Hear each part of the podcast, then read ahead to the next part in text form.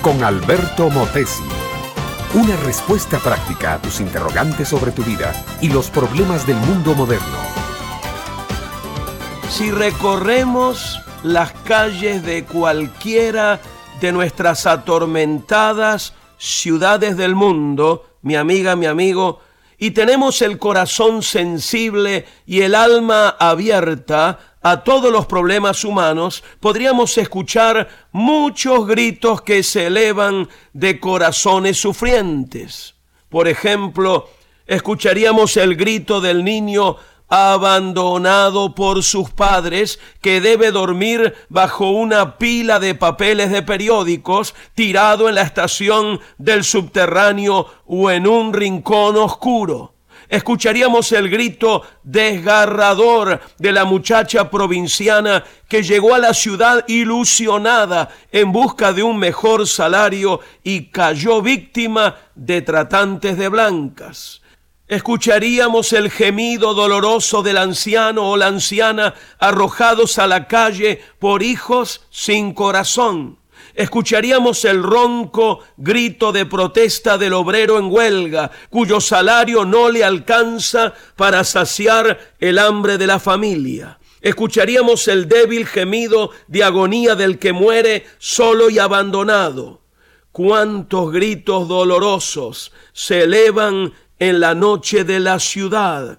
Cómo resumen ellos y patetizan todo el sufrimiento de la gente que se hacina en las urbes para contar una historia de lágrimas, frustraciones y de dolores. Pero hubo una vez un grito, mi amiga, mi amigo, que en sí reúne todos los gritos de dolor que gargantas humanas pueden gritar un grito que lo escribió el rey David en el Salmo 22 primero, pero que fue anticipo y profecía del mismo grito dado por Cristo cuando estaba en el Calvario. En el Salmo 22, verso 1 leemos, Dios mío, Dios mío, ¿por qué me has desamparado? Este grito desgarrador y profundo como ningún otro lo exhaló el Señor cuando habían pasado las tres horas de tinieblas, mientras estuvo él crucificado. El Cristo Santo había estado cargando sobre sí el pecado de todos nosotros. Había estado llevando sobre su cuerpo todas nuestras enfermedades y todos nuestros dolores. Había sido hecho pecado por nosotros y de tal manera había sido desfigurado su parecer que todos, un Dios el Padre, volvieron el rostro para no mirarlo. Ningún otro grito, quejido, lamento, lloro o gemido podrá compararse con ese jamás, porque ese grito, mi amiga, mi amigo, es el grito del pecado.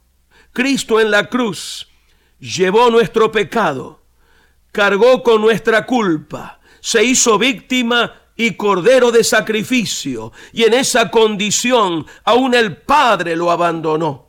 Pero tras ese clamor profundo se aclararon los cielos, las nubes se apartaron y el sol lanzó unos últimos rayos sobre la cruz. Nuestra redención estaba hecha, el precio había sido pagado. Dios había aceptado el sacrificio de su Hijo. Ahora podía ofrecerse a todo hombre un perdón completo, perfecto y eterno.